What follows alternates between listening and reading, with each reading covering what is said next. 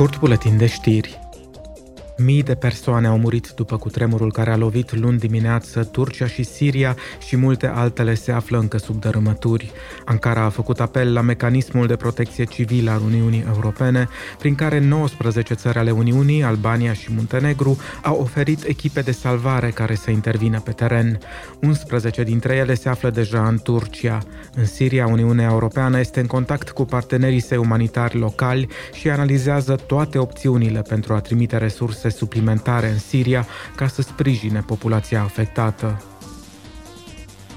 Interoperabilitatea soluțiilor naționale de identitate digitală și un acces online mai bun la serviciile publice esențiale se află în prim plan astăzi la Bruxelles. Comisia pentru Industrie, Cercetare și Energie va supune la vot un proiect de lege în acest sens. Scopul său este ca cel puțin 80% dintre cetățenii europeni să poată folosi documente de identitate electronice până în 2030. Comisia de anchetă a Parlamentului European pentru programele de spionaj informatic organizează azi o audiere pe tema aspecte geopolitice ale programelor informatice de spionaj.